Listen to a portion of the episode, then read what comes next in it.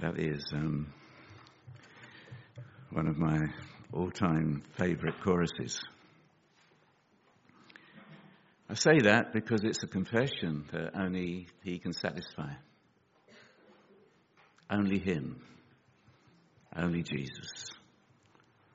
And uh, we've all come from different places, different challenges.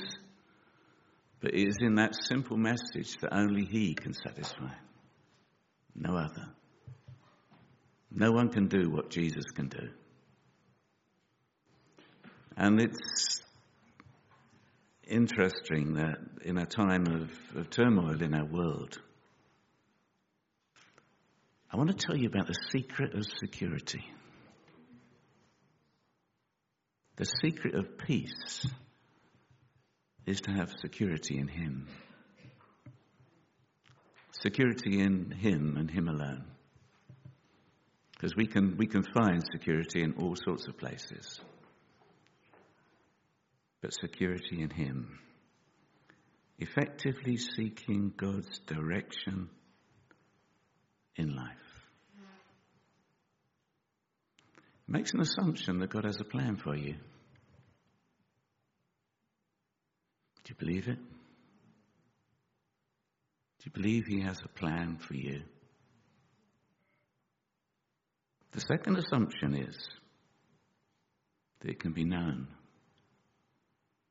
that this amazing God has a plan for you and that you can know it. Turn with me to Jeremiah chapter twenty-nine. If, does anyone need a Bible?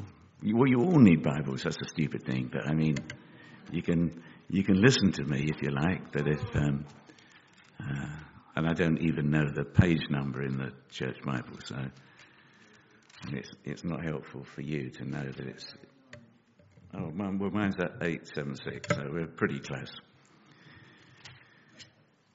Jeremiah twenty-nine, and verse eleven, which is the text, is a very well-known verse. For I know the plans I have for you. It's good that He knows the plans that He has for us, otherwise we really would be lost, wouldn't it? Declares the Lord, plans to prosper you and not to harm you, plans to give you hope and a future. And I'm sure many of us have got that underscored in our Bible. Because there's been times in our life when people have come on, they've got a verse for you, and it's God has plans for you. And these plans are to, to prosper and to live a fulfilled life. Let me just read. And from verse uh, eleven. Or four, rather. This is what the Lord Almighty, the God of Israel, says to all those I carried into exile from Jerusalem to Babylon. Build houses and settle down. Plant gardens and eat what they produce. Marry and have sons and daughters. Find wives for your sons and give your daughters in marriage so that they too may have sons and daughters. Increase in number there. Do not decrease. Also seek the peace and the prosperity of the city to which I carried you into exile. Pray to the Lord for it because it is it prospers. You too will prosper. Yes, this is what the Lord Almighty, the God of Israel, says. Do not let the prophets and diviners among you deceive you. Do not listen to the dreams uh, you encourage them to have. They are prophesying lies to you, and in my name I have not sent them, declares the Lord. This is what the Lord says.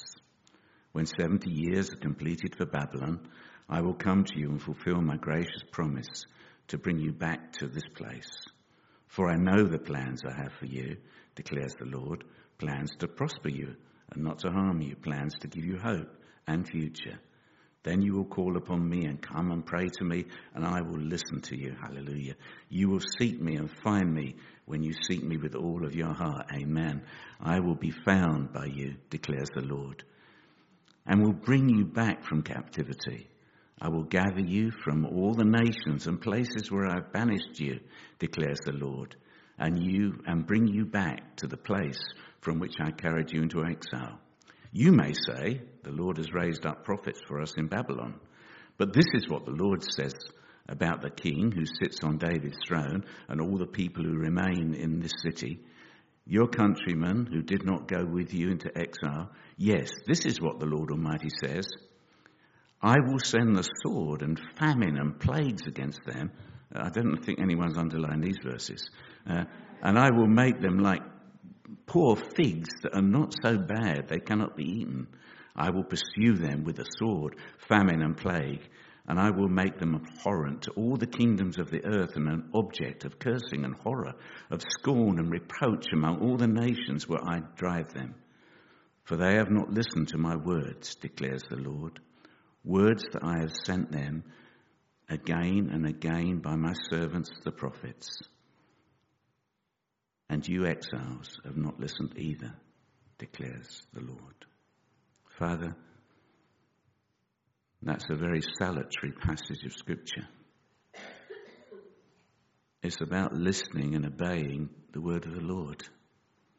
And I pray, Father, with your grace, that, Father, our hearts would be open to say, Lord, please change me. Please, Lord, do something in my life today, that I may hunger and thirst after you, that you might be the fulfillment of my every, every need. Father, send your Holy Spirit now. In Jesus' name, amen. I think there's a time when, I remember, I've said this before, but when I was uh, with my, my young son, he could have only been twelve, and uh, he knew and loved the Lord, and uh, there'd been some issue, and I'd not reacted well about this issue. And uh, we were in the car together, and he says, Dad. I said, yeah? He said, Dad, why is it you're not the same person you used to be? And I was absolutely struck by this. Absolutely not. I couldn't believe what I was hearing. And I went away and thought about it, and I thought, he's right. I'm not the person I used to be. Something had happened in my heart that my twelve-year-old son saw. And it's not only that, that we're not the people that we perhaps were, but even greater than that, that God's plan for us and what he hopes for us. Not what we've been, but what he wants us to be. Whether we're there, whether we've reached it. How can we know the plans God has for us? What are the plans? So that we can say that we set our hope in him. This is fundamental, so that we can be prepared. And unless we walk right, and I think that comes out of this passage of Scripture, both in the blessing and the cursing, unless we walk right, we will neither know nor fulfill God's plans. It's all about our walk. This is all about your walk with God. Not about your destination. Your walk will take you to a destination. You'll never get to the destination without the walk. Amen? You're not convinced. You never get anywhere unless you go with an intent and you walk there. This is a journey with God, and we return to this several times. After this, he says, then they will call upon me and come and pray to me. They will seek me and find me with all of their heart. I will be found by you, God says. This is God's master plan. This is God's master plan for you, that you would know him, that you would love him with all of your heart, and in doing that, amazing things would happen in your life that are God's plan but it's his way that is important. His plan is always that we would find him, and he he found us, but we know in a sense we found him. And we would live in relationship with him. And through that living in relationship with him, amazing doors of opportunity would open. That's true of my life. It was never to be a pastor, never to be a missionary, never to be a prison chaplain, but to walk with God. If you set your, your your your your sight on anything other than walking with God, you're likely not to get to the place where God wants you to be. It's a narrow way. It's a way of grace and justice, humility and love. It's not just a single encounter with God. That's the biggest fallacy out, that you meet with God and that's that's it. You don't. You walk. You meet with God to walk with God. You meet with God to love God. You meet with God that he might change you into the likeness of his Son. This is a journey. It's a personal journey. Uniquely with God. In the early seventies, that they used to sing, when I, that was when I was saved. Uh, Carol would know it. There used to be this chorus, the King and I walked down life's road together. And it was so wonderful because you've got the King walking with someone who's not worthy of being saved, but journeys with you as you journey with him. And the key is to seek God with all of your heart. Love God and his Son above all other. And this is not rocket science. This is nothing new. It's our first love is Jesus, not his church. Our love is him. It's sad that things, for some of us this morning, have, have lost that love in Jesus. You've lost the love that you once had in Jesus. It's not the same.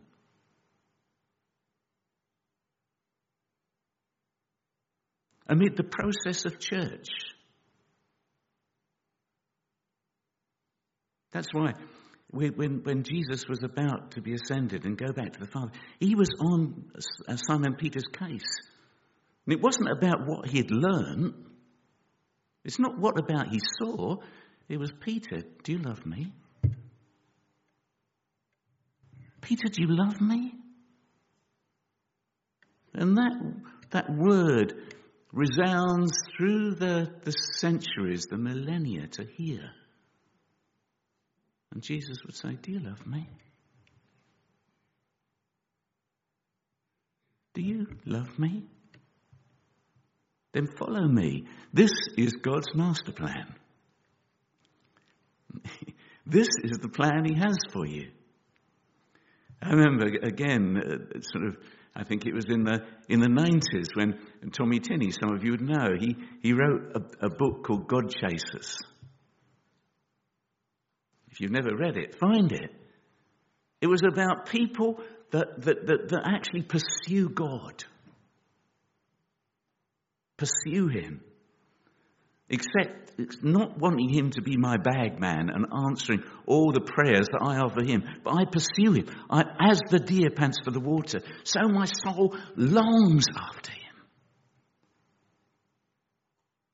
I long for his presence. And that's one of the reasons I come to church. Because he, it, it's not alone. You, you find him in, in, in your quiet place. But you find him in a special way amongst his people. Pursuing God. Pursue is to follow with a passion. Moses, Joshua, David, Solomon, they all did that. They weren't perfect, but they were God pursuers. Psalm forty-two that we read. It talks about a soul longing after you. And Paul, towards the end of his life, he's saying, I want to know Christ. Forget all the rest. This is what I want to do. I'm still pursuing him. I'm still wanting him. The t-shirt of salvation isn't enough. I want to walk with God. Now this year I've moved into a, a, a, another, another decade. And I want to be as passionate for God as I've ever been.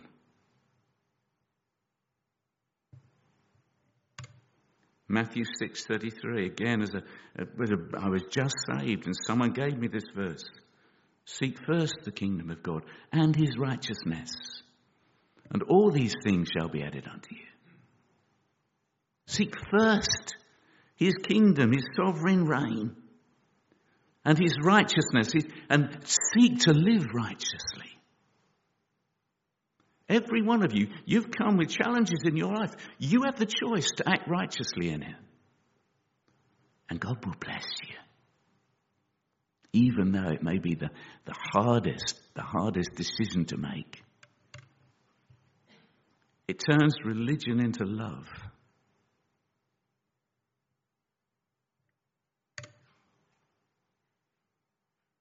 So you don't do religion. It's the centre of our faith is love. It's not an organisation. It's not methods. It's not programmes. It's not dogma. It's not even theology. All are important. I do not love a doctrine. I love a saviour. I love a coming king. I love the one who loves my soul more than I could ever imagine. I love the one who's poured so much grace into my rotten life that I owe him everything. I love the one who I can't live without, who I'm kept by his power. I love the one who, with doctrine, attempts to define but fails. Because he's greater. He's more wonderful than my mind can even begin to, to, to understand. And the plan is not complicated. It's so simple. It's just God. When God allocated the land to the twelve tribes, eleven tribes got some land. Levi didn't get any land. He said to the tribe of Levi, I am thy part, thine inheritance. You don't need land, you've got me. You have me. Not God and money, not God and a good job, not God and two point four children, not to place pleasures and family and self above God. They've all got their place. But just God. Let him deal with the rest. Let him deal with the challenges in my life, which are many. Now hold the hand of the one who by his word created this world. What other hand could I ever want? What other hand could give me? Now, we're, we're in a, this, this land has been, has been shaken by recent events, and the, maybe the outcome of the election wasn't what anyone was anticipating. I thank people that came to pray, and many that have prayed in this nation about this general election. But could the outcome be the way God wanted it? As tough as that might seem? Do we end up with a government that has to listen and to work for unity? Rather than just to plough on like an icebreaker. As we seek, we live in the fullness of all God adds to our lives. I don't have to worry. You don't have to worry. Stop worrying. Stop it. That's what the word says. Don't be anxious. Stop it. You put your trust in him. You could say, well, that's too easy. Well, that's the way it is.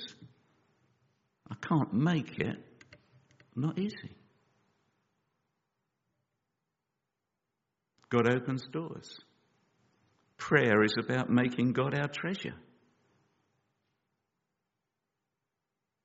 Peace has been robbed from our hearts. Peace, good, goodwill to all men. And things take over. Slowly. My, my son could see all those years ago that, Ian, you're not the same because something has taken the place. He didn't say it in these words, where God should be. You can become covetous. All of a sudden, in your language, me, mine, I, my, become taking a, a prevalent place. How I feel, my wishes, my desires.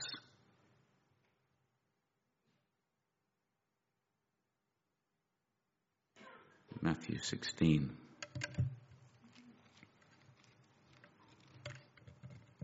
Verse twenty-three. Jesus was predicting his death, and Peter had said, no, no, Lord, you can't do that. And Jesus turned and said to Peter, get behind me, Satan, you are a stumbling block to me.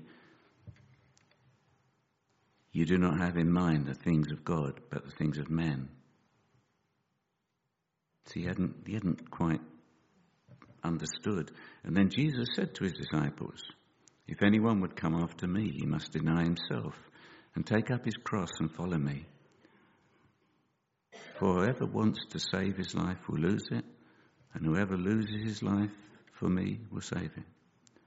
For whoever wants to save his life will lose it, but whoever loses his life for me will find it. What good will it be for a man if he gains the whole world, yet forfeits his soul? First, he talks about getting behind him Satan. The thoughts in Peter's mind are not the ones that Jesus was saying. Then he speaks about what it is to follow and the need to deny myself. And that I have to lose my life to find my real life. I don't want my old life. I haven't yet attained all God has for me, and I, I, I doubt whether many of us have. But I need to lose my self-life. Blessed are the poor in spirit, those that are bankrupt, those who are not, who are actually washed up, in a sense. For theirs is the kingdom of heaven. When I put my full weight upon him. And I want to close just thinking of this surrendered life. And just for a moment, take a little journey with Abraham up Mount Moriah. To Abraham, Isaac represented everything that was sacred.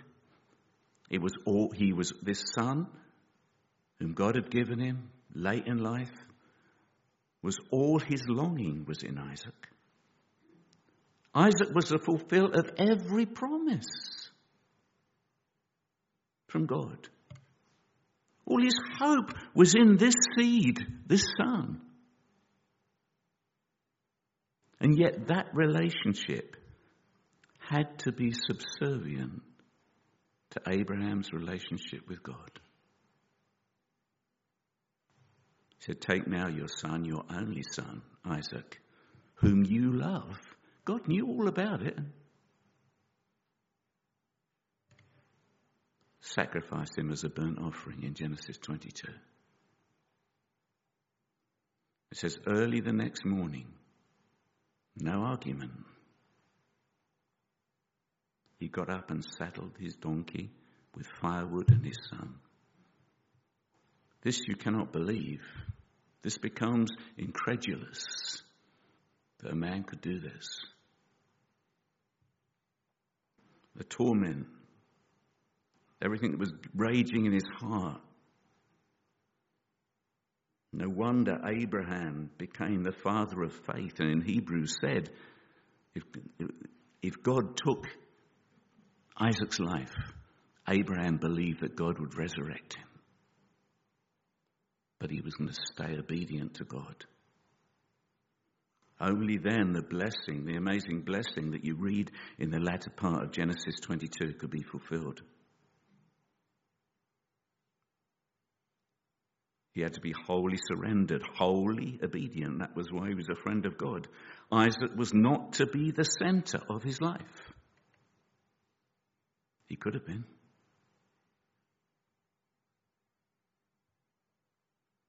But God was to be the center of Abraham's life, right to his death. Not on the margins, but in the center. How central is he to you? Where is he? Was he at one time, and he's moved a bit out to the periphery as God has blessed you with family and friends, a job, money, responsibilities, church even.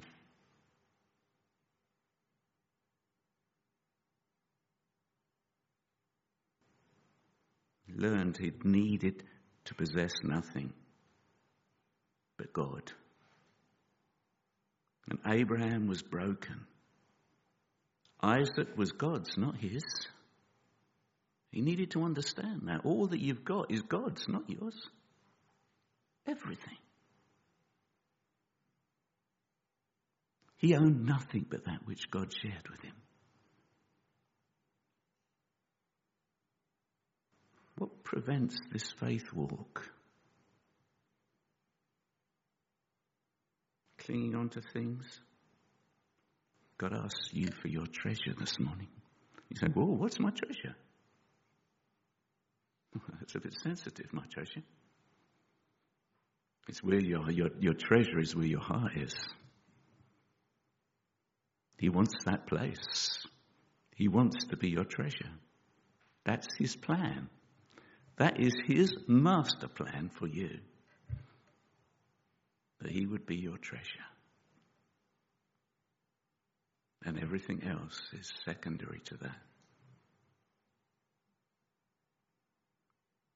Then you, his plans are for you to succeed and not fail.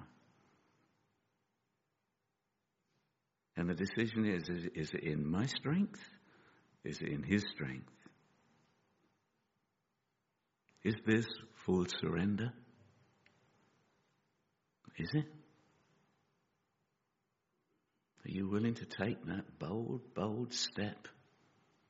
You say, well, I did that the moment I believe. Yeah, I'm, I don't question that.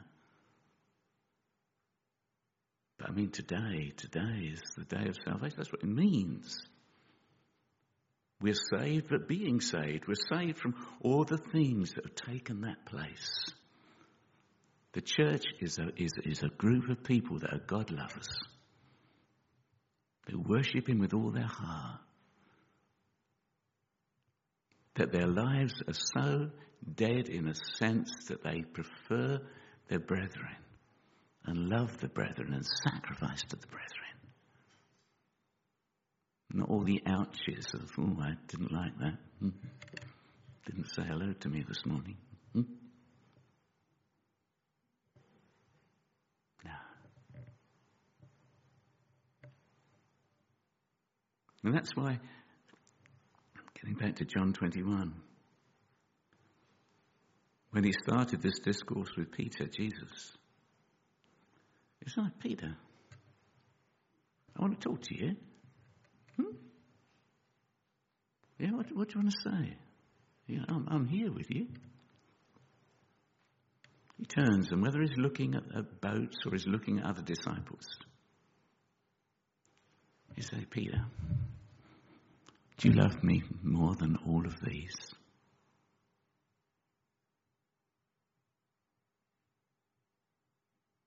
all the, the maybe the shipping vessels and things that he was thinking of going back to work as a fisherman, or do you love me more than the disciples because I'm going?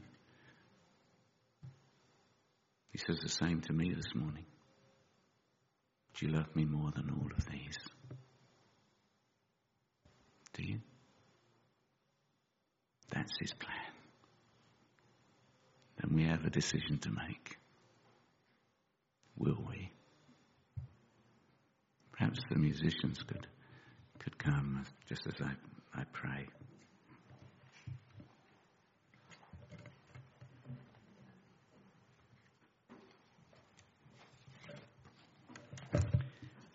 Isn't this good? Is it good? Is it good? That this is God. It is good. He's not asking me to climb Mount Everest. He's asked me to love the Son who gave his life to, for my sins. That must be good. That must be good. To lose some of my life. Lose all my life. And say, I give my life. I don't give that religious bit of me. I give my life to Jesus. And if someone says to me, who are you, Ian? Well, I'm a man who's seventy. I'm a white Caucasian. I'm a, a British. I'm a Spurs supporter. Ah, rubbish. No, I didn't mean that. No, I mean, none of that. Who are you, Ian? I'm a lover of Jesus. The Apostle John got that in his gospel. Who are you, John? I am the disciple whom Jesus loved. Aha, he got the message. Peter didn't have the message, but he needed it. Father, I know that's the desire of, of, of our hearts. But Father, something needs deposing from that centre place. And it's my self-life, Lord. It's the big I in me. Thank you that Paul knew what it was to be crucified with Christ. It's no longer I that liveth, but Christ liveth in me. And that's what we're asking, Father. We're asking for nothing short of that. This amazing master plan of God, that we would be those that would pursue you with all of our heart, all with our mind, all with our soul, all with our strength. And we'd be God-only people. Not to the exclusion of the needs of this world, because it would be the exact opposite. But Father, that we may become your heart, your hands, your feet, your mind. That we'd be bound together in such unity. And Father, you'd be so pleased that you'd rain your Holy Spirit down upon each and every one of us and baptize us new, afresh. Father, may we do that. May we make be people of a good confession and say yes to, do you love my Son? Do you love my Son? What do we say? Yes. Would you say that? Just say yes. Yes, say yes. Say, do you love my Son? Yes. Yes. And we want to follow him, Father. So help us to that end in Jesus' name. Amen.